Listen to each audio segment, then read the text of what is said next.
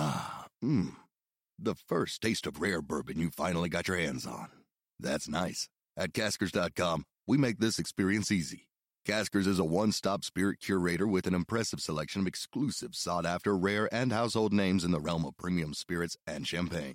Discover the top flavors of the year now by going to caskers.com and using code WELCOME10 for $10 off your first purchase. Get $10 off your first purchase with code WELCOME10 at caskers.com. Mike and Virginia Chevalier are not only diehard Denver Broncos fans, but they have supported DNVR for a long time. As DNVR members, they're a husband wife team with over 15 years of financial services experience. Since your home is likely to be one of your largest assets and your mortgage your largest debts, they believe it's vital to consider your full financial picture when purchasing a home. That includes considering your short term and long term planning goals, your investments, and your tax situation. Mike and Virginia will work tirelessly to find the best loan for your situation. You can visit them at dnvrmortgage.com where you can enter to win some DNVR swag. But whatever you do, when you need some advice on what to do for your mortgage, make sure you call Chevalier Mortgage at 303 257 6578.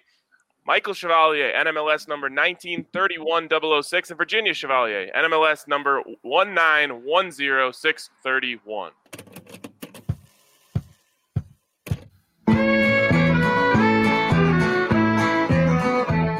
Number one for the one and only DNVR. Two goes out to Zach Mace, RK, and the bar. Three for Mr. B in that old trophy case. Number four, we're still waiting for. Well, bring on the chase. Out on the field, a mile high, Broncos win is our desire. Couple with a break, crew and a friend, bleed orange and blue to the bitter end. Come and join us at DDN. We are, we are DNVR. Welcome in to the DNVR Broncos podcast presented by MSU Denver Online. Make sure you head over to msudenver.edu slash online to scope out all they have to offer 750 classes, 40 hybrid programs, everything you could possibly need, rigorous and affordable education taught by professors who bring the real world into the classroom. So head over to msudenver.edu slash online today. My boys, what's up? So pumped to be rolling with you guys and on this live pod. I love it. little live action here on a Wednesday morning.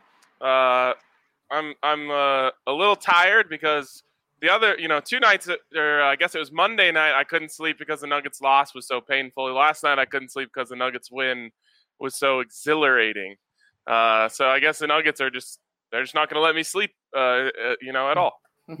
Man, what a game. Just pretty much dominated, what, 57 minutes of the game right now. Life is back. Although life was always with these guys. It, you gotta you gotta close the door on them completely to put them out. And boy, that's not happening now.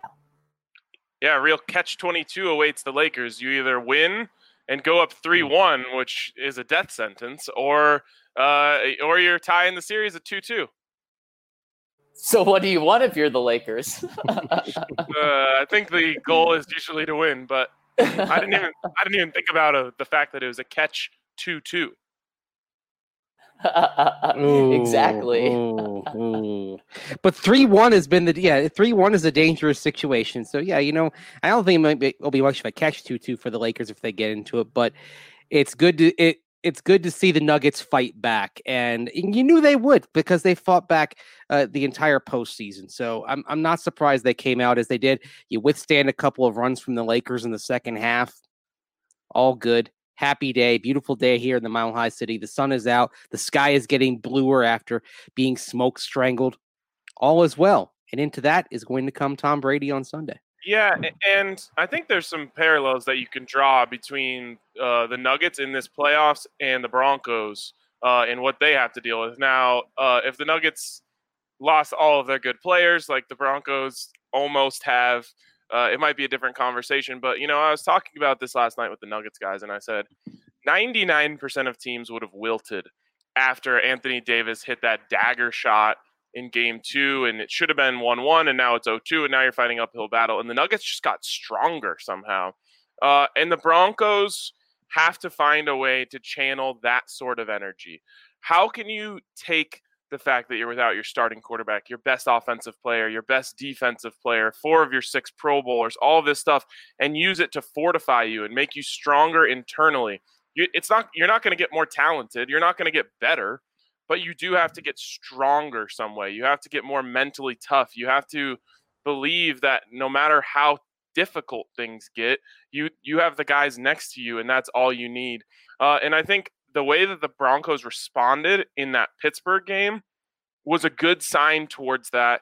Now it's up to them to keep it rolling, despite the fact that even though they they showed a lot of gut gutsy effort and, and really, you know, drag themselves off the pavement to pull themselves back into that game, they didn't get the payoff. So can they be more mentally tough than any of the teams that they play on the field? Because that's the only way they're going to win games.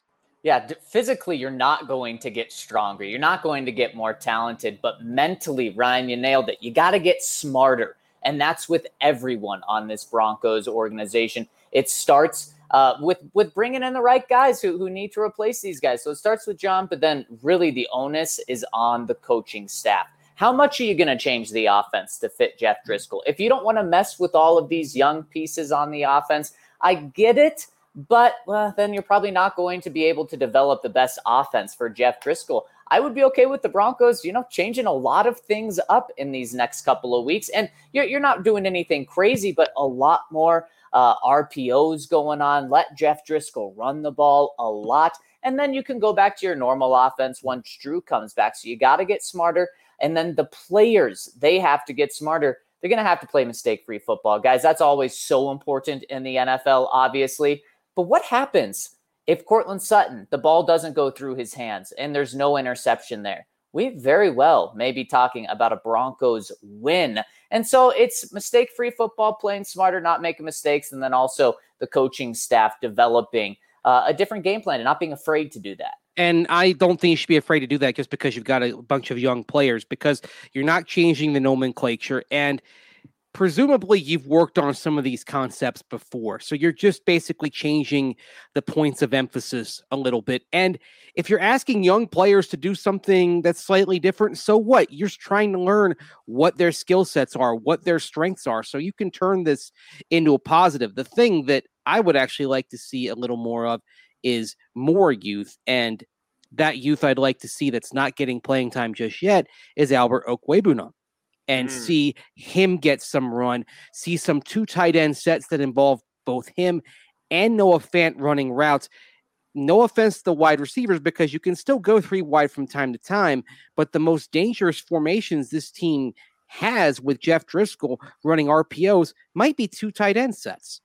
Yeah, I think you can learn a lot from the way that the Philadelphia Eagles have used Dallas Goedert uh, and Zach Ertz um, you, you, know, pull up that tape and watch mm-hmm. how Ertz takes so much of the attention from the defense that it just gives so much space to operate for Goedert, who is a similarly talented player. He's uh, he's quick, you know, on probably 25 teams at least in the NFL. He's their number one uh, option at tight end. So, you know, Albert Okwuegbunam is not quite there yet. He's not, you know, as good as Dallas Goedert, but you can take from that and say, okay, teams are going to start to realize that Noah Fant is our biggest threat on offense. They're going to dedicate a lot of resources towards stopping him.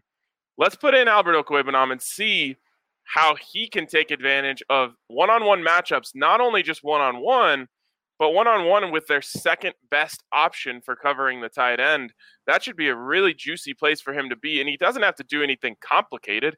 He just has to run drag routes and other things that get the ball in his hands. I love it. I absolutely love that idea. I just think you guys are getting a little greedy because that's what I do. But first, let's focus on Noah Fant for an entire game. And that's what the Broncos need to start off with. Hey, I absolutely, I'm not disagreeing with you guys at all. But that's what needs to start this week is Noah Fant, what, five targets each half, not just in one half, in both halves. Get him involved. And hey, you know what? And Albert Okwuegbunam could only help Noah Fant. If you have him on the other side, yes, of course, that's not going to take a ton of attention away from Noah Fant. But if Albert O catches a 17 yard pass, well, then the defense may pay a little more attention. That's just only going to help Noah Fant. Well, yeah, it's amazing that Noah Fant is sitting there among the leaders in receiving yards and touchdowns among tight ends.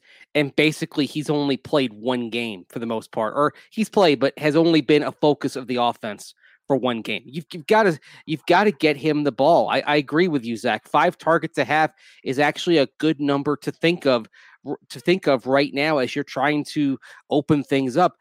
As I point out in my article, I mean the Broncos literally average more than twice as many points per possession when they get Fant the football than they do when they don't.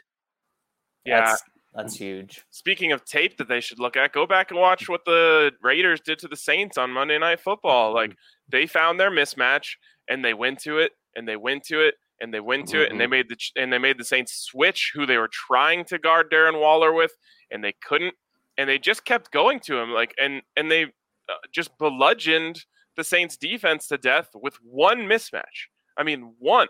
Is all they needed was you can't cover Darren Waller, so we're going to throw to him until you beg for mercy. And eventually the Saints did. Yeah, and and after the game, Jon Gruden said Darren Waller's the best tight end in the game. What would he be saying about Noah Fant if he had Noah Fant instead of Darren Waller? And what he had 12 targets in the game, I believe. Yeah. I mean that that's what you should be doing with Noah Fant, even when you have Courtland Sutton the way that Noah Fant's been playing. Now you don't have Courtland Sutton, and you have a backup quarterback, a tight end is a is a backup quarterback's best friend.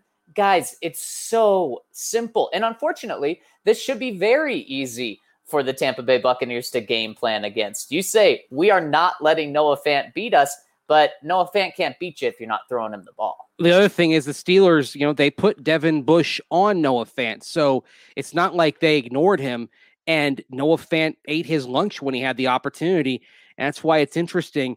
Remember the 2019 draft? We were all talking about the Devons. You saw Devin Bush last Sunday. Now you're going to see Devin White, who himself is off to a very good start this year and has shown a lot of coverage capability. But if Noah Fant just, you know, just devour Devin Bush, I think you test Devin White as well to see if he can keep pace with Noah Fant. I think you're right. I think you got to test everyone to see if they can keep pace with Noah Fant because he's 6'5", 250 pounds, and he runs 4'5". Like, good luck, you know? uh, again, going back to that Monday night game, you know, they tried putting Malcolm Jenkins uh, on Darren Waller, and up until this point in his career, he's been considered a tight end stopper.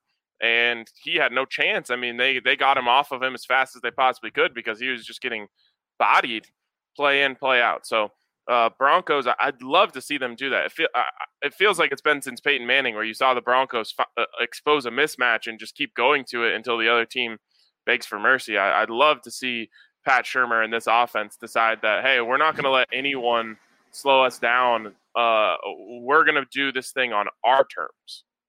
Yeah, exactly. And uh, obviously, another target that you're hitting, at least I think that you're going off after often, is Jerry Jeudy. I mean, the talent is clearly, clearly there. Maybe get him some easy passes where he doesn't have to worry about catching. Uh, and, and just at least at the beginning of the game, just to just to get that out of his head mentally, because we've seen when he gets the ball in his hands. I mean, it's just a Chris Berman whoop whoop, and it is it is so good, so fun. But guys, guys, I think that's about the extent of the passing we should be talking about here. The Broncos need to run the ball. And unfortunately, they don't have Philip Lindsay this week, may not have him for a couple more weeks after this week. So, Melvin Gordon, man, this is on you to keep the Broncos afloat because while getting Noah Fant, Jerry Jeudy involved is important, it's you got to be able to run the ball. And that does include Jeff Driskel as well. I I wish I could agree with you, Zach, but it, it's not going to be possible. Uh, teams are going to say, like they have for years uh, against the Broncos, when the Broncos have a mediocre at best quarterback, which you would probably make the case that mediocre would be a compliment at this point. They're going to say, We're going to stack the box, we're going to run blitz, and we are going to force you to beat us with your arm.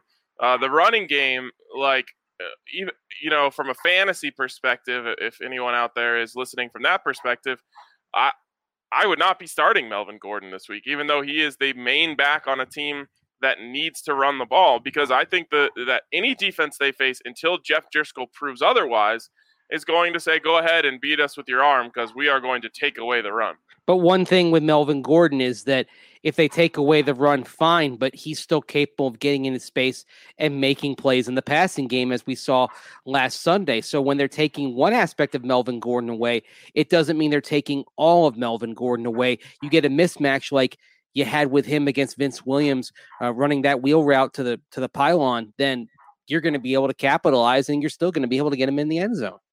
Yeah. Oh my gosh. Oh my gosh. Ryan, I'm happy that you brought that point up because I totally see where you're coming from, but I totally disagree because I, man, if Jeff Driskel's the, the one that's forced to beat you these next four to six weeks, I think you're looking at no wins. Maybe, uh, maybe, maybe one win you could get against the Jets, but holy cow. I mean, who are you taking with, with the Dolphins game? Are you taking Ryan Fitzpatrick or are you taking uh, Jeff Driskel, G- give me Ryan Fitzpatrick. Now you could pick him off like seven times, like he does occasionally, and win the game. But oh my goodness, that that scares scares me to death. I think if if the Broncos aren't able to establish something of a running game, and hey, maybe it's not running six yards per carry or five yards per carry. Maybe it's the Derrick Henry way of doing it 31 carries for 111 yards. But that is going to be some serious commitment from Pat Shurmur that I don't necessarily see happening. Well, you've also got to keep it a close game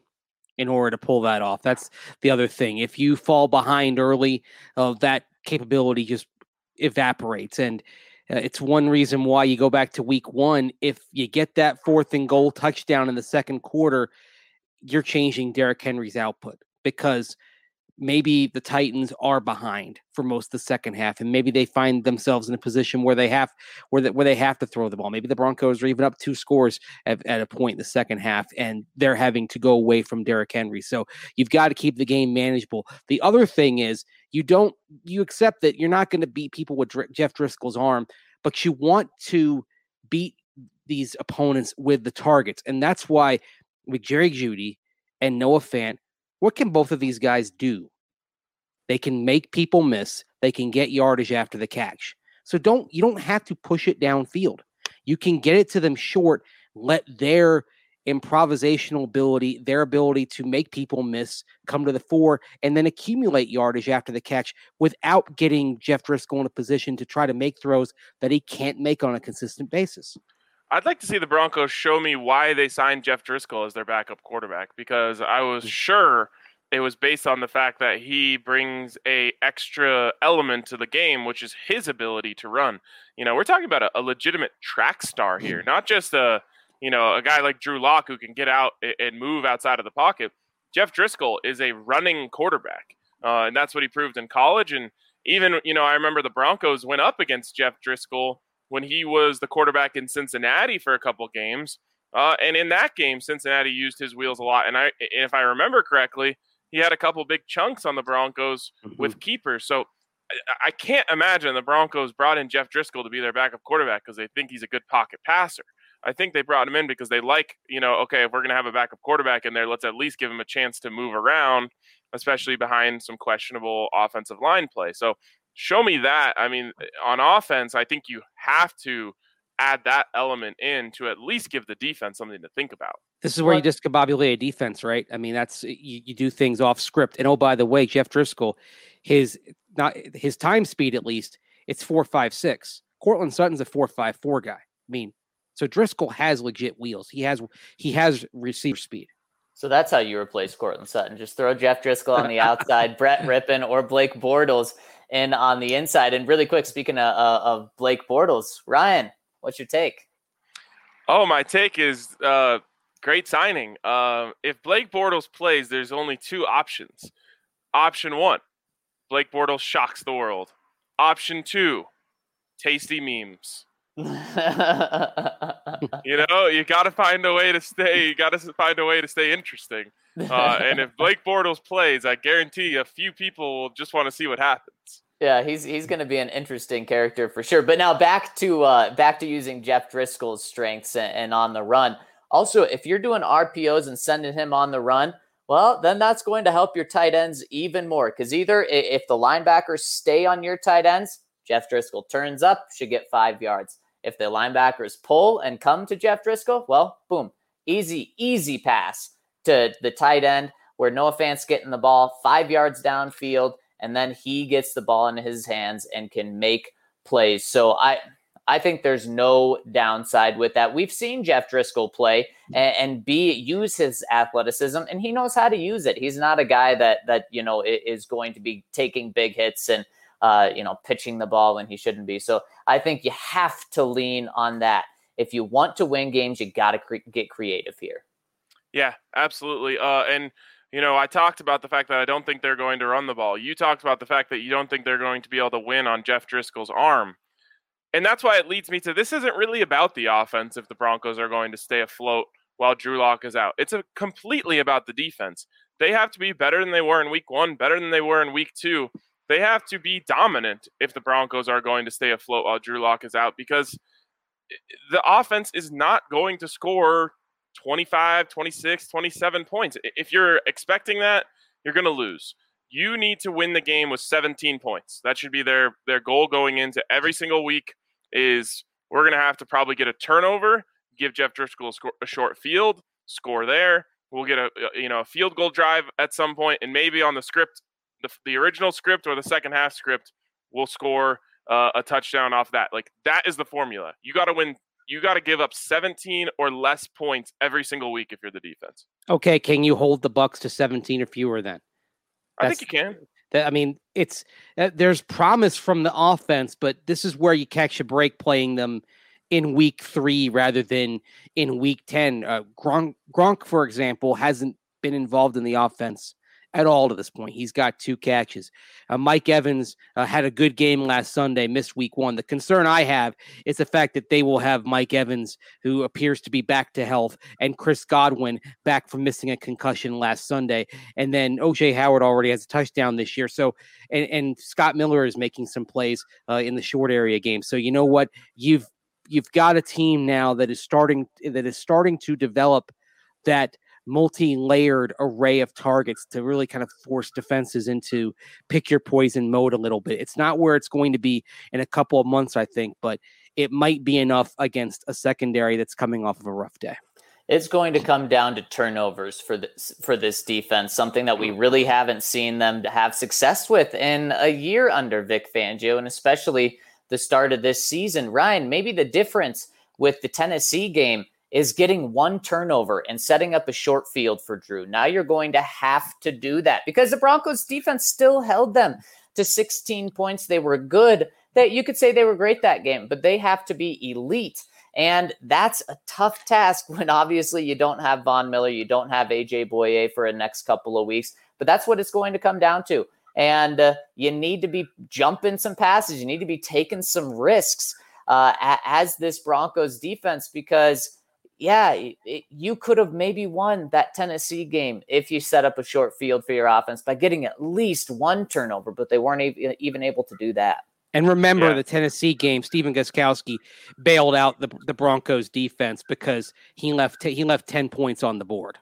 He so sure the Sure. Titans offense and also, you know, the Broncos with a, a giveaway that set up a short field for the touchdown. But the Titans offense really could have had a 26 point night that night. And the Steelers had 20 would it would have had 24 or they did have 24 but then the uh, the safety was tacked on top of that. So that's basically 25 points a game that you're giving that your defense is giving up right now and that's not going to work. Although that being said, you've had short fields both times. So like you guys have mentioned, you can't keep can't keep turning the ball over. You can't create short fields. Your margin for for error right now is like this.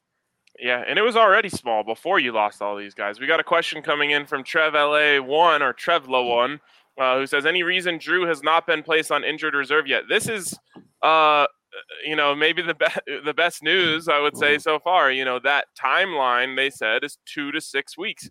The fact that he has not been placed on IR yet tells me that they think there's still, even if it's a slim chance, a chance that Drew is back after two weeks. You're Yeah, talking about this a is- bruise. You- You're talking about a bruise, right? I mean, that's and that's the thing. I mean, you get past a certain point, if it's healing quickly, it becomes a discomfort tolerance thing for Drew Lock.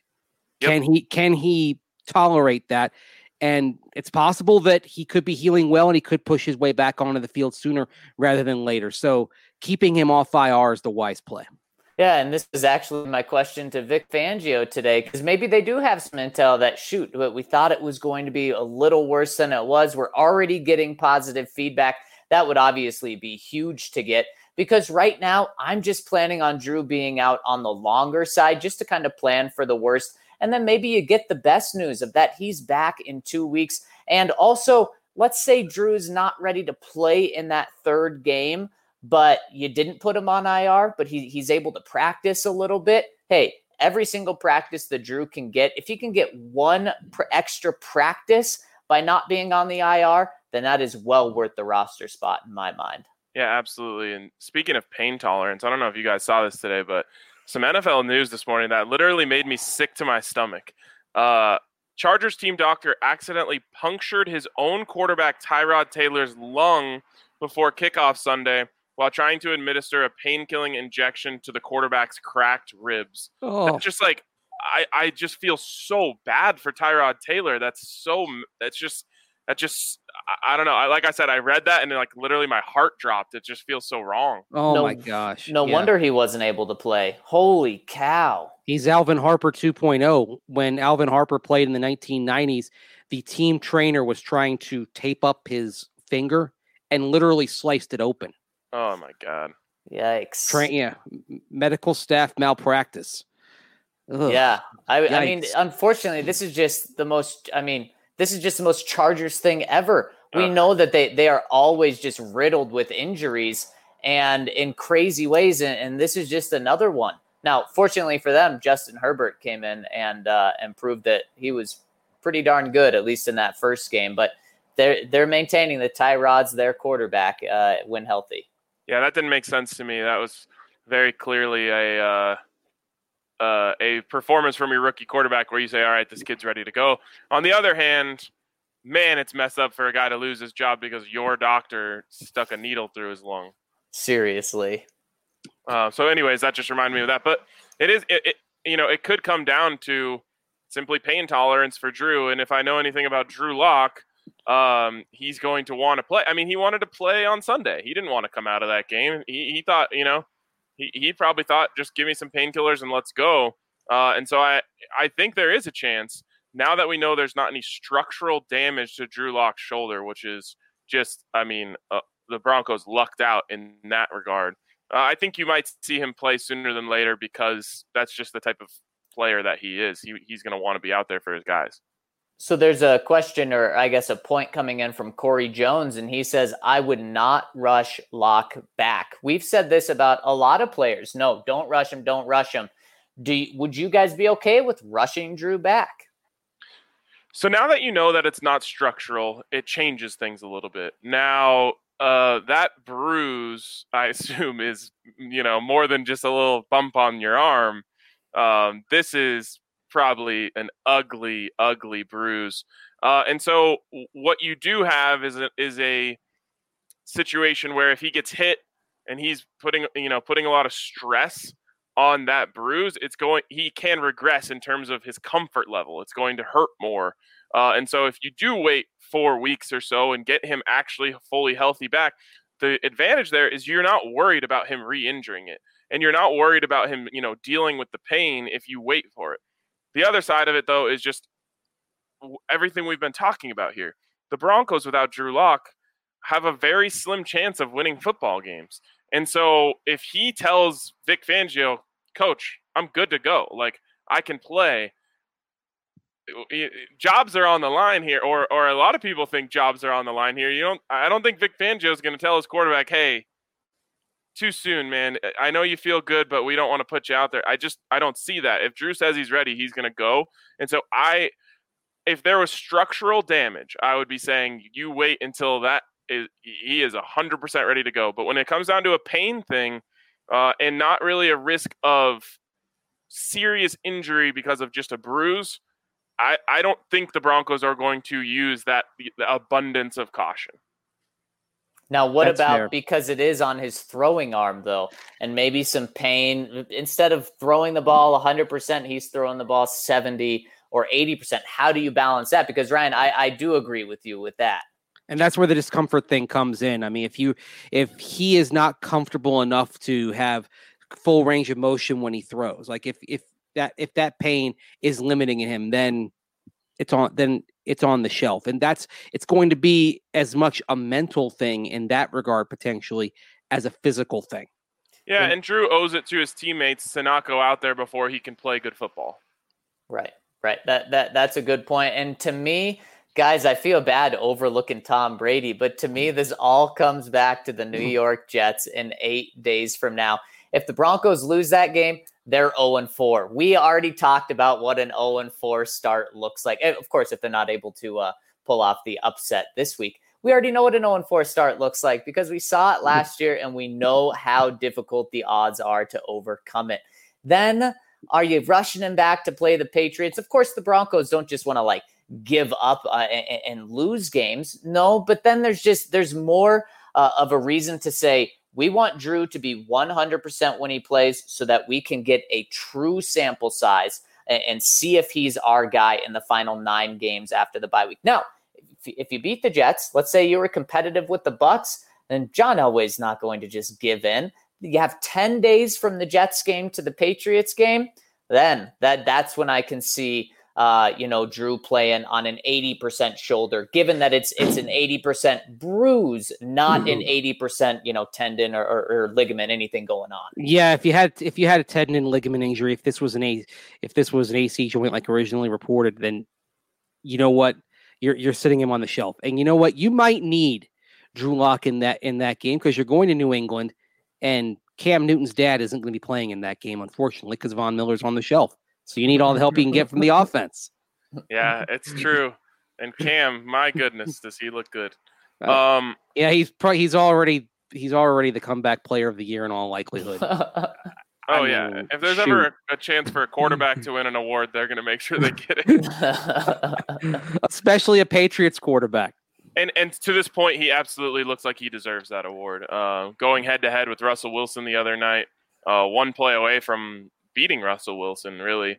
Uh, Hmm. I'll, only thing is, I just perfect time for the jump pass. How did they not call the jump pass? oh my Mm. gosh, that's what I thought too. You at least send one guy into the end zone, right? Yeah, I thought this. I was like, oh, here it comes. Yeah. They've set this up all game. You know, it's just like when when the quarterback's giving the zone read all game, and then in the mo- most important moment he pulls it. I was just like, oh man, this Seahawks defense is going to sell out to stop the cam sneak. Everyone in the in the world thinks that's what's coming. All you got to do is just leak the tight end out, pop it over the top, game over. Mm. So easy. And that's what exactly what they did. They sold out 100% to stop Cam. because as a defense you can't you can't um, plan for both things and so you're saying we're not losing on the play that they just have scored at will on us tonight we're going to make sure we take that away if they get us with a little misdirection oh well Yep. Yep. Mhm. Oh, guys, and speaking of other quarterbacks around the league, now doctors are telling Tyrod Taylor not to play indefinitely due to that punctured lung. The Chargers just announced that it will be Justin Herbert this week. Man, I I, I feel so bad for Tyrod. He's actually a good quarterback, and it just feels like he's gotten the short end of the stick pretty much every single place he's been. He's a good core. I mean, he's good quarterback. He's not spectacular, but he's good for a certain type of team that is built around defense, the running game, and short to intermediate targets. So he actually was a good fit for the Chargers. I thought. I kind of like the signing of Tyrod Taylor to keep that team afloat. Now they'll force Justin Herbert in, and if he's out indefinitely, I think Herbert's going to struggle because now he, what a a lot of what he did Sunday was the element of surprise. No film. Chiefs hadn't prepared for him.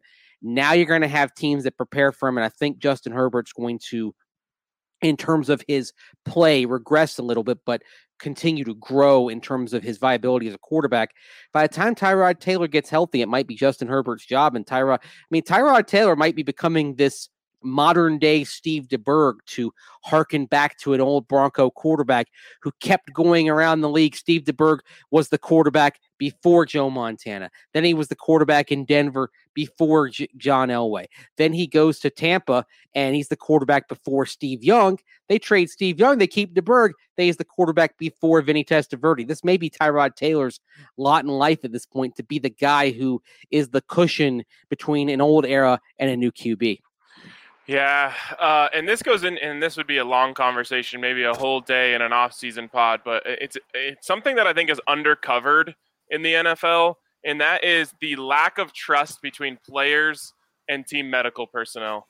Uh, it exists, and, and it's just not talked about a lot. And this is one of the reasons. Now, it's not usually just because they're not good at their jobs. In fact, a lot of these guys really are good at their jobs, but players don't a lot of players don't trust team medical personnel. Um, some of it is because they think that they are more concerned about the team, uh, team's interest than the player's interest. Some of it is because they don't think they're as good as some of the outside places they can go, especially because they have the money to pay for whatever they want.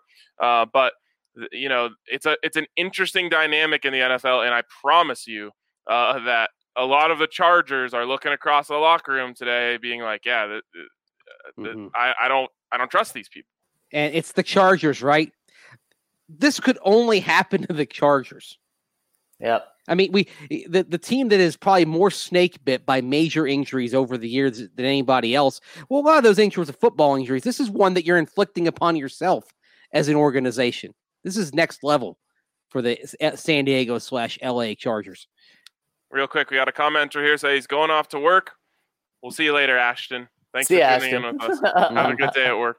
Um, but yeah, uh, so I think the the moral of the story here, and to circle back to our headline of this show, how the Denver Broncos stay afloat during Drew Lock's injury, whether that's two weeks or six weeks, it really comes down to being creative on offense, getting a Jeff Driskel into easy reads and easy situations, taking advantage of his legs, finding a way to run the ball. And I forgot to mention this, and I think it is important that uh, Melvin Gordon is the second best running back uh, in the NFL since he came in the league at running against stacked boxes. So that's that's going to mm-hmm. be very important for him to show that value over the next couple of weeks. And then it just comes down to the defense. They have to get off the field on third downs. And they have to get a better pass rush. And remember, Pat Shurmur's been taking a lot of heat, justifiably so. But remember what he did back in 2017 when Case Keenum got thrust into the lineup? Turned Case Keenum into something he had never been before and played to his strengths had him running play action, something he was very good at. And then a year later, in our various forums, we were frustrated by the fact that Broncos and Bill Musgrave wouldn't play to that strength. The fact that Pat Shurmur did adjust things for Case Keenum to make it work for him in 2017, that's another thing on which I'm pinning hope for the next few weeks with Jeff Driskel. If if Pat Shurmur can get the offense going with Jeff Driskel, uh, it will be payback to the Broncos or the false positive that he showed them of Case Keenum that cost them $18 million. Maybe that's why Vic Fangio is so worried about potential false positives. He's like, Did you guys just see what you had in 2018 here? oh, so well, I think uh, he's still, Vic's still burned by John Fourcade from 1989. Uh, that, that's the thing. Uh, Vic has a long memory. Yeah, man, that that feels like that was even before I was born. Oh, yeah, me too. and me, the old guy, actually remembers watching John Fourcade in person when wow. the Saints played the Bucks in Tampa. Well, you know what? That's why we have great perspectives on this show. All right. Uh, to those of you who are watching on YouTube, we'd really appreciate if you give us a thumbs up on this video and go ahead and subscribe to the DNVR YouTube channel. Right next to the subscribe button is a little bell. You click that, you're going to get an alert every single time we have a new video, uh, which is always awesome for us. So we appreciate that. We appreciate everyone who's tuning in. Of course, as we get later in the week, tomorrow and Friday, we'll definitely zone in on the matchup with the Tampa Bay Buccaneers this weekend. Broncos have a chance to, uh, just like the Nuggets, to get it to 2 1 uh, and, uh, and feel like they're right back in this thing. So we will catch you later in the week. We appreciate you guys for tuning in, and we'll talk to you tomorrow. Well, for those of you tuning in on the podcast format, thanks for sticking with us here. And uh, if you have a chance, head over to iTunes and leave us a review. We've had some amazing reviews recently, so thank you to everyone uh, who has gone in there and said said nice things about us, given us five stars. We've got a nice little streak rolling, so let's keep it going. Uh, but as we move on, you know the drill. Got to tell you about Breckenridge Brewery. Damn good beers and the official beers of DNVR. Always a good time for a Breck brew. Great times having some Breck brews last night after that Nuggets win. Uh, but like I said, there's never a bad time for a Breck brew. Maybe an RK special. Maybe you just go with some of the classics like the Avalanche Amber Ale, Strawberry Sky, uh, uh, Nitro Vanilla Porter. It's like a milkshake but a beer. It's fantastic. So whenever you crave a beer, crave a Breck beer we know 2020 has, you know, it's been 2020. Outside of the fact that Infinity Park in Glendale is now the official place for United States rugby. Of course, it was announced earlier this year that Infinity Park in Glendale is the new official training center for men's and women's USA Eagles 15 teams.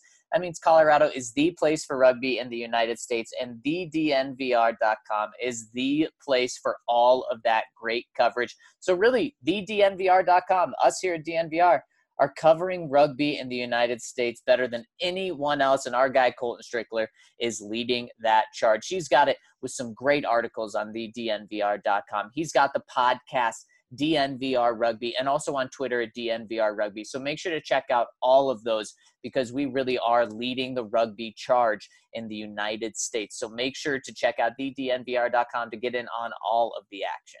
And speaking of articles on thednvr.com, I feel like uh, the, the, three of us have had some pretty good ones recently. It's been a while since we told the people uh, about heading over there, checking out all of the work that we do there. You know, we've become – uh, it seems like podcast hosts first in a lot of people's minds, but most of us got uh, got our chops, or I think all three of us got our chops in the writing side of things. So if you want to see one of our other talents, go over to thednvr.com and check out all of the coverage we've been providing on the team.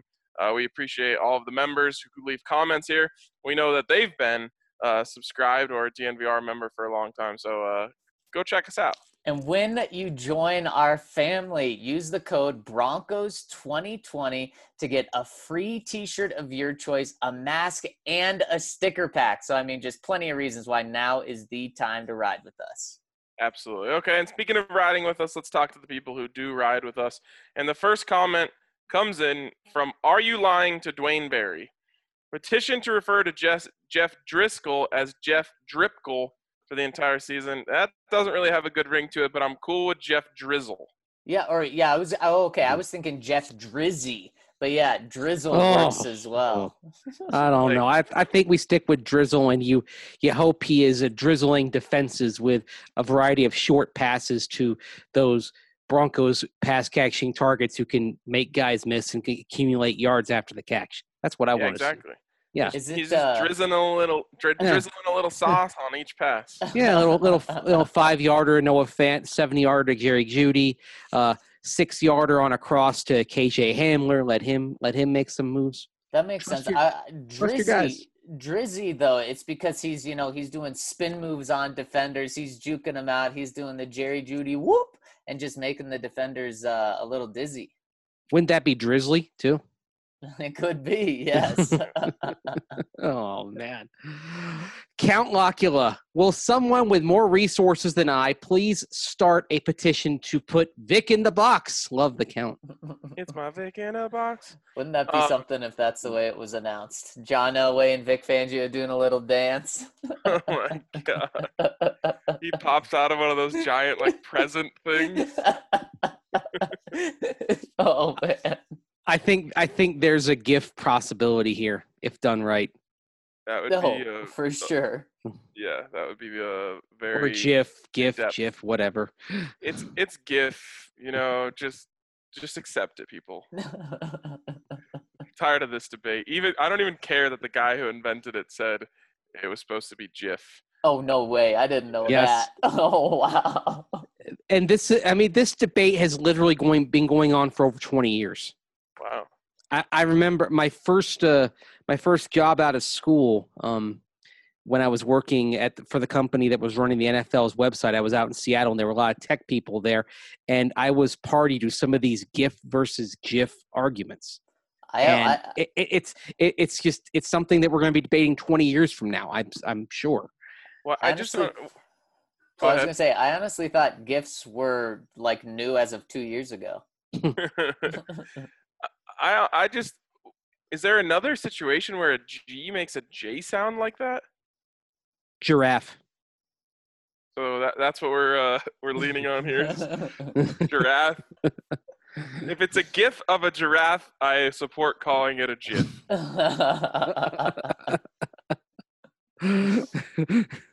Anyways, back to petitioning to put Vic at the box. Yeah, how many signatures do we need on that? Uh, one, John Elway. Oh, okay, cool.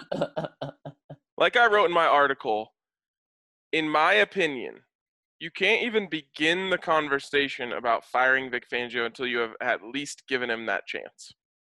do you think it? Do you think it is someone above Vic saying you can't be in the box, or do you think it's Vic saying I don't want to be in the box, or do you think it's just kind of a no coaches do that, so uh, Like we're not even going to talk about it? it's it's the last one. And the thing the thing is when you're in the box you don't have a chance to talk to players as much. So maybe you don't have that same uh, that awareness of who's doing well who who's isn't. But i think the biggest thing is that it just hasn't been done. And and and that frustrates me frankly because you can go back through the history of any sport and something was considered absurd until somebody did it and then next thing you know it became the norm. I mean there was a time decades ago when it wasn't considered proper practice for coaches to wear a headset as a, a head coach at least to wear a headset during a game and going into super bowl 16 bill walsh the great bill walsh it was considered a big deal that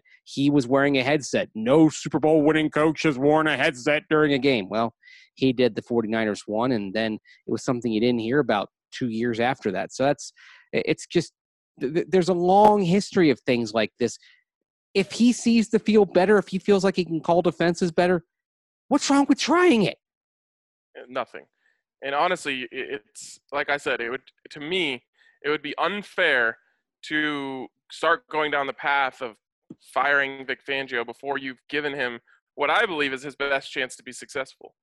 Yeah, and maybe then he's able to make those last fourth fourth quarter uh, minute changes because that's what he's used to. And when he was in Chicago, he was able to see the whole field and and make those changes to the defenses or that offenses aren't able to make those comebacks at the end of a game. Uh, and this just makes me think of Josh McDaniels. Josh McDaniels. I feel like whenever they show him on the sideline, he's sitting next to his quarterback. I mean, they, they're talking X's and O's. They're looking at the screen together. Yes, of course you're not going to put him in the box. He's a guy that needs to be down there. Whenever I see Vic Fangio on the sideline, he's by himself. He, he has a little bubble Yes. around him and he walks around and that's it. So it's not like he's getting these great interactions with his defensive players, with his with, with his coaches, with his quarterback. So there's just again no reason not to do this. But my question to you guys is what needs to change? I mean, how are they just going to eventually say, Vic, let's put you up there? What needs to happen? I don't know. I mean, eventually, I feel like enough L's pile up where they can't get a stop at the end of the game, and they say we need to give our our defensive genius a better opportunity to call better plays at the end of the game. Like he's, it's not like we're just making this up. He has said it's uncomfortable for him. He has said he likes to have his handwritten game plan spread out all across the desk in front of him. Again, you brought him here for one reason one one reason you wanted an elite defensive coach well you are you are taking away part of his ability to be that and if i'm being honest he hasn't looked like an elite defensive coach to me since he's been here he's looks like a very good defensive coach give him a chance to be elite it just doesn't and again you know you don't have to do it now but i i think if you one day end up firing him before you gave him that chance i think that that's that's on you uh, part of his failure Yeah. Just like you put players in a position to succeed, that you want to put them in the spots that show allow them to showcase their talents. I think the same thing goes for coaches too. Yeah, Totally, totally agree. Dan Burke with a Calvin Anderson quiet emoji. Hey guys, is Sutton still eligible for an extension this offseason? I think there was something about three accrued seasons, but I'm not sure if that's changed in the latest CBA or if this season counts because he was on the week one roster. I'm fully confident that he'll rebound from his injury, so it might be an opportunity to buy low if that is the case. Maybe instead of giving him 20 million per year, you get him locked up for 14 million a year. Well, Dan, you are correct. You can extend him after this year. You can, but that has not been the Broncos' mo, even with guys who have been healthy. That that's the thing that that it runs against. Is it a good idea in theory if you get the sense that he's going to be 100% coming back from his knee at knee injuries? Absolutely, it's a good idea. That being said, I think the other thing that has to come into play here is if in the time between now and when he recovers, if Jerry Jeudy and KJ Hamler emerge and show their potential, and then it might be a scenario where they just don't want to put that much money to a wide receiver when they have those young kids coming up. Or Mace, what if you do sign him after this season? Jerry Jeudy and KJ Hamler develop, and then you have Courtland Sutton locked up for let's say 14 million a year for five years, and then once it's time to pay Jerry Jeudy and KJ Hamler because they've proved their worth, then you have Courtland Sutton, who still has two or three years left on his deal, on a on a good deal, on a team friendly deal. Then maybe you could trade him for a lot. Uh, you, Zach, that makes way too much sense. yeah. And the other thing, unfortunately, that you're butting up against here is uh, cash that you have to put in escrow for the guarantee. And Drink. everybody, hey, that two hundred fifty thousand dollar team fine could literally could not have come at a worse time for the Denver Broncos. Wear your damn mask then. Yeah. Serious. Oh my oh. goodness. Oh. Well, so what do you guys think? Should the Broncos give Jerry Ju- or not Jerry Jeudy, Courtland Sutton an extension after this year and maybe get him, you know, instead of 20 million for 14 million or something like that. And what what what do you think a realistic number for both sides would be? I don't know. I honestly don't know. I, I would have to take a moment and go look at what the uh, the the wide receiver market is looking like these days. But I definitely think if you extend him after this year, you could get him a little below the top of that market. Well, you got Chris Harris Jr. at below market value by signing him to a deal in December of 2014. So you were close to the end of that season. At that point, the Broncos had seen Chris in action for, I believe, I believe it was a, I believe it was four, uh, 13 or 14 games when they gave him that deal, and then basically took advantage of the fact that uh, Chris had just been through the ordeal of recovering from a torn torn ACL and were able to get him at less than market value. I don't think they're going to consider giving him a deal until they see him actually out there playing and know he's all the way back. He's all the way back. The problem is the more he plays, the more his value is going to go up. Yeah, if you want a deal on him, you have to do it before you see him play. And it's tough to give someone a four or five year extension worth tons of tons of money without seeing them how they play after an ACL and MCL. So I don't think a deal gets done. And then if you approach him at the end of the year, you're not going to get a deal on him. I mean, maybe $1 million per year off, but not six. Uh, the rest of this question uh, is, is, this still my question? Whose question was this? Uh, he goes on and says also yeah. the 49ers have raised concerns about the field conditions at MetLife Stadium, and the NFLPA is backing them on this. The 49ers are playing at MetLife again this weekend. So if there's another load of injuries, then would y'all consider resting some players for the Jets game? You know, the lifeboat guys. Forgot about the lifeboat boys. um, yes, I would. Now, first of all, if there's another boatload of injuries uh, this week, I think that they might have to consider moving the game. Uh, I don't, mm-hmm. especially with no fans. Um, you could go to a college stadium in that in that area, you know, where Rutgers plays, or just anywhere else. If the players are complaining about it this much, and then it happens again, the NFL and NFLPA are going to have to have some conversations about moving that game. Yeah, I mean, literally, you could talk about Rutgers, Columbia, Fordham, Princeton. I mean, you just there there are a boatload of venues that you that you can use to play this game if you can't play the game at MetLife Stadium. And and, and do so without changing anybody's logistics and get, all you're doing is telling the buses to go to a different spot. Shoot if worst came to worst if you have no fans what's to stop you from playing the game inside the practice bubble at the Jets facility the practice bubble where the Broncos back in in uh, late January early February of 2014 decided it was a good idea to not pipe in crowd noise oh yeah. yeah, yeah. that was Sorry. rough. Couldn't help Um, it. it. Just thinking about it gave me a bad flashback, guys. Yeah, I, I see no reason why not to play the game somewhere else if there's more injuries. But if they don't, do you guys see the Broncos sitting players? Because I don't see that happening at all. No, I, Um, I, I don't. No, but I think that maybe they're gonna. I don't know. Football is tough, man. If this was any other sport, I would say there might be some players who say who say I refuse to play on that. There's soccer players all the time who say I'm not playing on turf. Um, so Mhm. maybe you know someone a veteran who has a strong presence like a, a Kareem Jackson. Now I'm not saying he would specifically, but a guy like that who is outspoken, not afraid to have an opinion, says I'm not playing on that that garbage.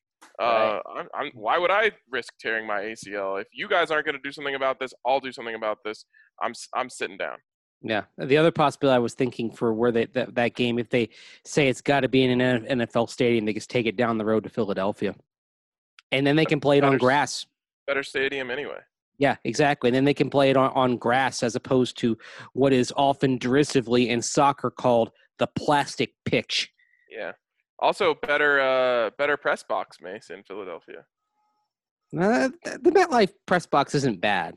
No, but but the Philadelphia one is my favorite Why is it One your my- favorite? because it's low. The the bet. Have you ever been to Tennessee? Have not been to Tennessee. Okay, that that if you ever go, that'll be your favorite because that's low. That's low and on the sideline. Oh, nice. That, that that is it's an old school location. That is, Tennessee has the best press box in the NFL. The other one that was great that we aren't going to get anymore is the soccer stadium. Yeah. That was that. right. That was actually enjoyable. I mean, you get a nice get a nice breeze, good good views from where, wherever you're sitting. Even if you were in the auxiliary, I actually moved down to the auxiliary last year at the soccer stadium because it was so tight in the main press box. So I just moved down, sat over the goal line, spread out, and, en- enjoyed the breeze blowing from uh, off the Pacific Ocean in the distance, and it was lovely. wasn't the wasn't the Chargers Stadium? Wasn't it nice if you didn't have a pole in your way though? Didn't they have Yeah, like uh, pole oh, no. problems? I didn't have a pole in my way the first time I was there. I had a wall in my way that was blocking off the entire uh, north end zone. So there you go. As long as you can Yeah. see, then it's a good place. Yeah, well, as long as you don't get the short end from whoever is choosing the seat, seating assignments. Well, guys, I bet the uh, Raiders and Chargers will now have pretty nice press boxes. I bet. Mm-hmm. All right, from Bronco Terp, my boys. Reading through Twitter these last few days has been depressing. Refreshing every few seconds, hoping for good news, only been only to be shattered by more daggers. What a mess. However, I feel like the heart the guys showed last week would carry over, and us versus them mentality could form fast with a decent showing versus Brady's Bucks. This is where their youth could help fight back the doom and gloom. They simply may not know better. Here's hoping Drizzle and Bortle Service 2020. you know, we're talking about the soccer stadium, and as Bronco Chirp had that comment, and I heard it, I thought back to that game last year in Week Five, when think about it, Bradley Chubb had just been hurt. There were rumors that morning uh, and reports about uh, trading Von Miller, about discord in the locker room, etc. And the Broncos had to make some lineup changes. Nobody expected them to go out to LA and win, and they did. Yep, absolutely. Yeah, yeah, they could step up in the face of adversity. Drew Lockerboy says, "Boys, more research has been done. The first usage of the DNVR intro was first used leading up to the Jaguars game. So what this means is that it avoided the first three losses, finishing its overall record at seven and six. Now, one would mention that the BSN version was in use since mid 2018. But who cares? When you look at the stats, it made me kind of gloomy, only because when you look at the games this season, it's looking to be another seven and nine season, which I guess it just means it's going to be another developmental season like the second half of 2019, which hopefully it means it will explode in 2021. DLB. Yeah, I mean, we'll see. We'll see what happens down the stretch, but um, you know, to draw another Nuggets comparison, uh, that team had to lose in Game 82 uh, with a chance to make their first playoff run to be the team that they are today. First, they had their hearts broken in that way. Then they had their hearts broken because they couldn't make a damn three point shot in game seven against the Trailblazers. Now they have another chance. And every single time you go through this, you get a little stronger. It's not a perfect science. Uh, you know, the, the Warriors, uh, you know, had a slow build when Steph Curry first got there. So these things are not overnight. And, and if the Broncos do end up having a season where they don't make the playoffs again this year, which is not, it's not out of the question yet. Uh, but hopefully they are in some some big time games because that is what fortifies you. So I hope you know at some point during the season they have a chance to put a you know a, a big red mark around a game on a schedule and say we need this one. This is a huge game. Uh, that's that's how teams grow. Yeah. Yep. I I, mm. I totally agree. Uh, totally agree. All right, before we move on, a shout out to DraftKings. Man, I, I mean, I just call DraftKings like the sports enhancer. Um, you can watch any game and be completely invested if you use DraftKings. And it doesn't matter if you put $2, $5, $10 on the game, you're going to feel a rush uh, when you have a little skin in the game. And that's what you get at DraftKings. And in week three, DraftKings is bringing back their can't miss offer. If you haven't tried it out yet, head to the App Store now because you don't want to miss this. DraftKings is giving all new users a chance to turn $1 into $100 when they bet on any team and get it right. That's right, you can place $1 to bet on any team. And if that team's wins, you cash a cool Benjamin. How could you possibly pass that up? And if you're not interested in betting on one football team, which I'm sure a lot of you are, You've also got UFC 253 this weekend, and you know DraftKings is be, be coming with awesome promotions for that. So download the top-rated DraftKings Sportsbook app now and use the code DNVR when you sign up to get that can't miss offer. Pick any team during Week Three. Bet one dollar on them and win a hundred dollars if they win. One dollar to win a hundred dollars. Must be 21 or older. Colorado only. Bonus comprised of a first deposit bonus and a first bet match, each up to $500. And yes, that is a $1,000 sign up bonus when you use the code DNVR. See DraftKings.com slash sportsbook for details. And if you have a gambling problem, call 1 800 522 4700. You know what else makes just life more exciting? Is coffee. It just makes everything better. And Strava Craft coffee is the best coffee to be sipping on because sometimes the coffee gives me the coffee jitters, and that's not something I'm looking for. But Strava Craft Coffee has the perfect two in one punch because I get the caffeine with their delicious coffee, but then I also get the CBD, which helps bring those coffee jitters down. The CBD also helps with aches, pains, migraines, headaches, really anything that's going on. The CBD can help relieve those issues going on. And you get the fun part of coffee with that caffeine. So make sure to check out Strava Craft Coffee. Use that magical code DNVR20 to get 20% off your first purchase. And we've really got a, a three pack right here. If you want to try Strava Craft coffee, you want to try a cup of it, check them out. Check us out at the DNVR bar where you can get Strava Craft coffee on tap in cold brew fashion. Delicious. Then you want to try uh, a pack for yourself? Well, use the magical code DNVR20 when you order online to get 20% off. Then you like it so much, which you probably will, then subscribe to Strava Craft Coffee and you'll save 20% on every single order that you do. And you can also get your order set up to ship to you every two, three, four, six, or eight weeks. And that's what you need because you need a little fun in your life. And Strava Craft Coffee is where it's at. So check them out. Strava Craft Coffee. Use that magical code DNVR20 on your first order. Next one's from Love Thunder Down Under. Beat me. Sorry, folks. That was a long comment yesterday. Forgive me. Got a bit too too poetic for my own good while on the John. And no, I'm not an alcoholic, though I thought deeply about this. Anywho, I read a comment on Facebook yesterday. There's your first mistake. About someone putting the blame for Courtland Sutton's knee injury on the me- medical staff because they cleared him to play. Can I see a hmm. casual link between him tipping the high ball, having it intercepted, and then doing his knee? Sure it's reasonable it's it is reasonable to blame anyone no right Eh, No one's to Oh. blame. You had to, you know, this is football. Guys try to get back as fast as they can. You're trying to win football games. They, you know, thought they could help him deal with the pain and he could get back. You can draw some lines in between there, but you can draw lines on pretty much any injury, I'm sure. Um, so it's it's not. I I don't, personally don't fault them. If it was the shoulder that he somehow sprained worse and that was going to keep him out, then I would say that's on the medical staff. Yeah, that's a that's a good point. And unfortunately, this is this is one of those kind of bad luck injuries where a player gets hurt in a type of contact that you're not expecting him.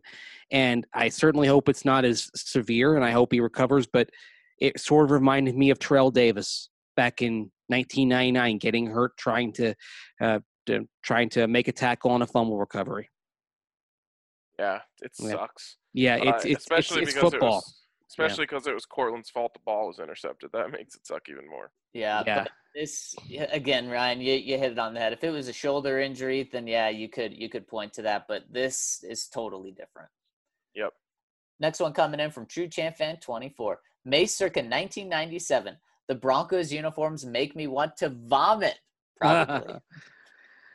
Yeah, it was funny. Like I just I got down a rabbit hole last night looking up some newspapers and I found up myself looking up stuff from the Bucks and Broncos uniform changes of 1997. It was interesting that they changed in the same year within uh, a few months of each other and uh and then and then I'm like, "Oh my gosh, I real I didn't I, I'd forgotten that I had a comment that got published about it at the time." But uh, I didn't realize that my comment to the Tampa Tribune until I reread it included bashing the Broncos uniforms from afar, like I did. wow. I referred to the Broncos design of 1997 as outlandish. wow. Would you still say that same thing about their current uniforms? I'd say that the, the side swooshes are outlandish, and even worse than that, they're dated. But I, I was thinking this to myself. I side swooshes became a thing after the Broncos did it, and you saw it on some college uniforms, and then you saw more side panels that, that weren't necessarily swooshes in the NFL that came into vogue. I can't think of a uniform that had side panels on the jersey that I, I liked. I just that are that are a different color than the rest of the jersey. I just think it's an ugly look. I can definitely tell you, I can't think of any jerseys with any side switches. Yeah, I remember the Orlando Predators in the Arena League did it. It was basically a Broncos knockoff. I'm like, that looks terrible. Why are you doing that? Why are you ripping off a bad uniform? uh, next one coming in from the Big T. Quick note to RK about rugby injuries. When you don't have a helmet and pads, you have much you have much higher regard for your own life and the person you are tackling. You're you're taught at an early age how to tackle properly in rugby, wrapping up cleanly and putting your head in a position that keeps it safe. Also, in rugby, a no arms tackle is a penalty, often resulting in a red card, but nearly always in a yellow card these days. You cannot just smash into someone like you can in the NFL. You have to wrap your arms around them. It just means less injuries. Note, yellow card in rugby is 10 minutes in the sin bin, meaning your team has to play 10 minutes without with a man down. Red card is being sent off disqualification, and you have to play with only 14 men for the rest of the game. Red cards are bad. Honestly, though, I prefer the violence of American football. That hit from Kareem Jackson on Nuke last year, I drool when I think about it. Very few tackles in rugby have that level of wow. Would removing helmets and pads in the NFL mean less injuries? I'm 100% sure it would, but I am also 100% sure it is a bad move. Besides, helmets and pads look cool. Speedball, anyone? Peace out and love to all. The Big T.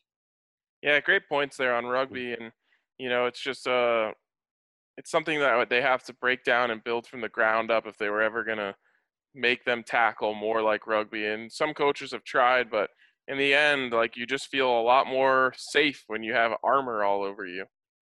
Yep. But it can be a false sense of security, though. Yeah, totally. Yeah. No, it, it absolutely can. From Next one. Bangkok Bronco. Hey, gents, let us bow our heads in prayer. Dear sporting gods, after your cruel robbery of the Avs in Game 7 overtime, the capitulation of the Rockies after an insanely hot start, and the injuries and bad luck already inflicted on the Broncos these, this season, Please let it be a sign that you're directing all of your positive Colorado sporting energy into one entity and let Grandpa LeBron and not like that AD be smoked and the NBA championship be delivered to the Nuggets. In Nikola's name we pray. Amen. Love it. Moving on to Broncos. I, I heard that Sam Martin received a strange prank call after dropping the snap against the Steelers. Rumors that it came from Tripucka family are described as unconfirmed but likely. Oh my gosh. You know, I haven't checked. Uh, I haven't checked the uh, the elder Tripucka's uh, Twitter feed recently. Of course, uh, Chris Tripucka, who is Frank's son and Shane's father, uh, very active on social media and has tweeted at all of us at various points over the the years, Yep. uh, extolling the virtues of his son Shane. Let me see here. I'm I'm looking at his Twitter feed and. Uh, Oh, he well he says, "Oh, Sam Sam is a good per, is a good punter. Uh, currently only a net average of 39.7, but yes, he is good. I will say, however, I guarantee Shane would have very similar better, better stats than Sam at minimum salary, and he will never drop a snap. So yes, Chris, the Tripucka family has chimed in. oh man, that's good. That's fun. oh man. But Then- but you, you had to you had to dig through a lot of uh, a lot of political retweets to to get to that tweet. I'm uh, yikes. and last one, rounding us out, coming in from Brian. He says, Here's my goal for the season two unexpected Pro Bowlers from one of our replacement players. That is all. Let's build this talent. Don't lose faith, boys. I Mm. dig it. Yeah. I dig it. Uh, wh- wh- let's get some candidates though. Who who do you guys think would be? Um, who's the most likely player to kind of have like an Alexander Johnson esque rise, where he didn't quite make the Pro Bowl last year, but he came in midseason uh, and proved himself to be a very capable starter. I think Noah Fant's a good possibility here, Yeah, it's not even though really- he's already already starting. But as far as going, who is going to be a first time Pro Bowler? If you're going Noah Fant, then I'm going Jerry Jeudy. Uh, I'm gonna play the game the way it's supposed to be played and say that um, does Michael Ojemudia count? Is he a replacement player? yeah, I'll Mm. give it to you. He, he's replacing someone right now. All right, I don't think he's actually gonna make the Pro Bowl, but I think he's going to have the the rise that you're thinking of here, where wasn't expected to play. Now you trust him as a legitimate starter. yeah, yeah, maybe DeMar Dotson. No. He'll come Uh, and be a Pro Bowler. I love I love this thing that's going on right now where like people are talking about the youth movement but also still asking for DeMar Dotson.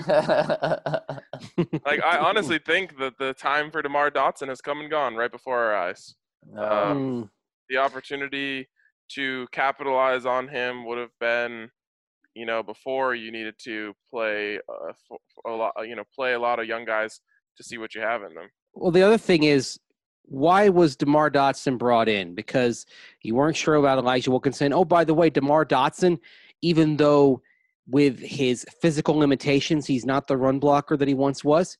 He's still pretty good in pass pro. So Demar Dotson might literally have prevented what happened on Sunday. Yep. Are you trying to keep your quarterback upright? If so, then you have to play Dotson unless he just is terrible in practice. And at least in training camp, I didn't see a guy who was terrible. I saw a guy who was a, a serviceable, solid right tackle, especially in pass pro. when we talked to Vic on Monday, he said he hadn't even thought about playing uh, or about changing right tackle. You think that thoughts come into the Broncos organization's mind in the past 48 hours? Someone's thought about it. I mean, I don't know if it's been a coach, but I, I, I guarantee you somebody has brought up the notion of saying, "Well, we got Demar Dotson. Why don't we give him a whirl?" Wait, if it wasn't if it wasn't a coach, like what do you what do you mean? like a, a scout, a an executive, you know, someone high, someone higher up. It, it someone I'm sure has brought up the notion at some point. Maybe the money guy should go in and say, "Wait, why did we pay this guy if we're never going to play him?" John, he's costing us three million dollars. Let's use him. Yeah, get get your money's Yeah. worth on that. Yeah, your your cap guy, because like, like, hey, you know, you you use some of that cap space that you have, or uh, or Joe Ellis, who you know, who ultimately the budget goes through him. So you know, we're we're paying for this guy. Let's let's get him out there. Yeah, Joe won't be doing that. I can guarantee that. I tweeted this out the other day, and it came to me after the podcast, and I just want to see where you guys stand on this. I don't think it applies to the Broncos yet, but do you think you're going to see more tanking this year? The combination of Trevor Lawrence and no one having to worry about uh, attendance numbers. Do you think you might actually see some legitimate tanking? Because tanking in the NFL, as we've noticed over the last couple of years, doesn't actually really happen. Like even Right. last year, you saw the Dolphins pulling out miraculous wins in Week 17. Uh, do you think there's a chance that we see some teams like sell the farm at the trade deadline and really try to put themselves in a position to get the number one overall pick?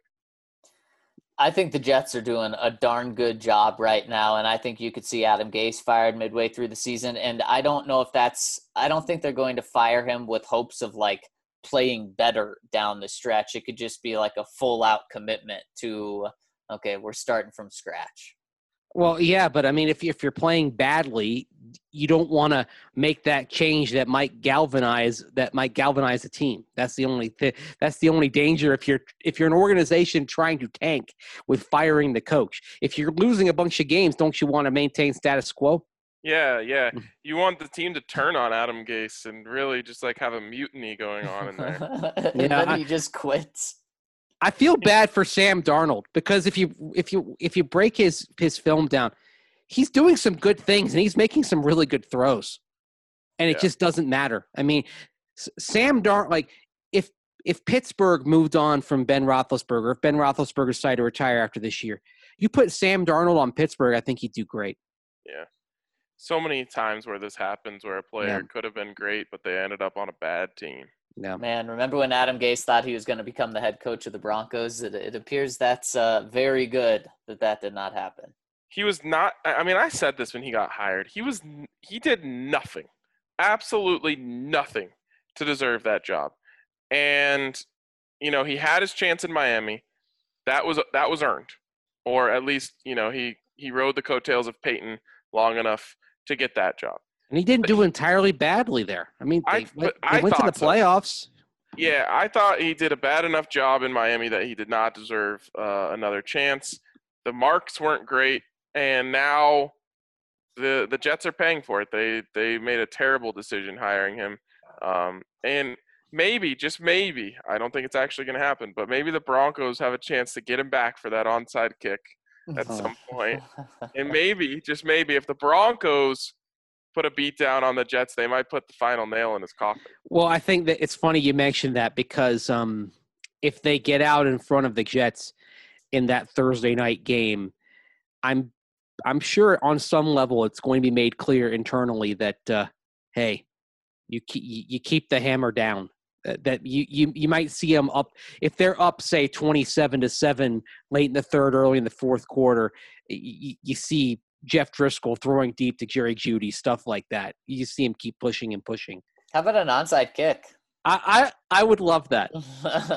You know what? You guys, I would do backflips if that happened. uh, you know what? If if that happened, guys, because I'm I'm I'm breaking off a family trip to the to the beach for 24 hours to go to that game in MetLife Stadium if it's there, and if that happens, I'll be like, decision justified, totally worth it. All the inconvenience of getting up here, totally worth it if that happens. I don't know if there's anyone who's more here for sports pettiness than me. So if There's- they do, if they do that, I will praise them to the end of time. I would actually say go as far as to say that if they do that, it might be the best moment of the uh, of the post Gary Kubiak era of the last four years. If they twist the knife like yes. that and call an onside kick, of course the thing is they have to recover it. Yes, of course. Although I will admire the gumption for calling it, you have to recover it. They should just do the onside kick and not even leave the line. Just say we're just doing this just just out of spite. or or do it do it exactly like the Cowboys did, where you have like six guys just hovering, hovering, hovering, and then the Falcons were just afraid. They were afraid to literally afraid to touch it. I mean that you couldn't. you couldn't have caught a team with its pants down any better than the Cowboys did. I'd love to see that happen. That drove me nuts. I'm just like, you're really gonna just watch. You're just gonna watch the ball just roll closer and closer. Like once it got to eight yards, is when you should have been like, okay, now I gotta jump on it. It was Because like in, ba- it was like in baseball, right? When you're just you're waiting for that Yeah. ball down the third base line to go foul, go foul, and then by the time you realize it's not going to roll over roll over the line, it's too late. Well, at that point, And the when guy's it- on first. when it's at the eight, you don't even have to like jump on it. It's not even risky in terms of like where you're running so fast and then you slide on it and it may pop out. It's literally you, you just you fall on an object that's going so slow. Yeah. Man, that was that's brutal to watch. Especially if you put yourself in the Falcons position. And the irony of that in that game was that remember last year when everyone was failing on onside kickoffs, the Falcons were succeeding because they had the cheat code in Younghoe Koo on onside kickoffs. So if anybody should have known how to handle this situation, you'd think it'd be the Falcons. Yep. Yeah. Atlanta, hey, it's it's an Atlanta team. I mean, I know this with the Braves. Atlanta teams are going to do thing are going to fall in the most excruciating way, which is why I'm expecting to have my heart ripped out about this time next week in the playoffs, even though the Braves won yet another division title. Now you've got 28 to three and 20 to zero. yep, you do, man. And uh you got the offensive coordinator coming out after the game, taking taking the bullet, falling on the sword for not putting up more than forty points. oh my gosh. what are you supposed to do? Oh man. Uh, what I would give to see the Broncos score 40 points. Oh, seriously. You may be waiting a couple of weeks. Yeah, at least.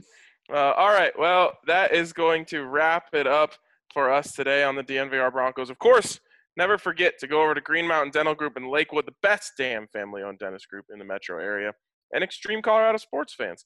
Schedule a cleaning, x ray, and exam, and you'll receive a free Sonicare toothbrush. Tag us, tag them when you go there.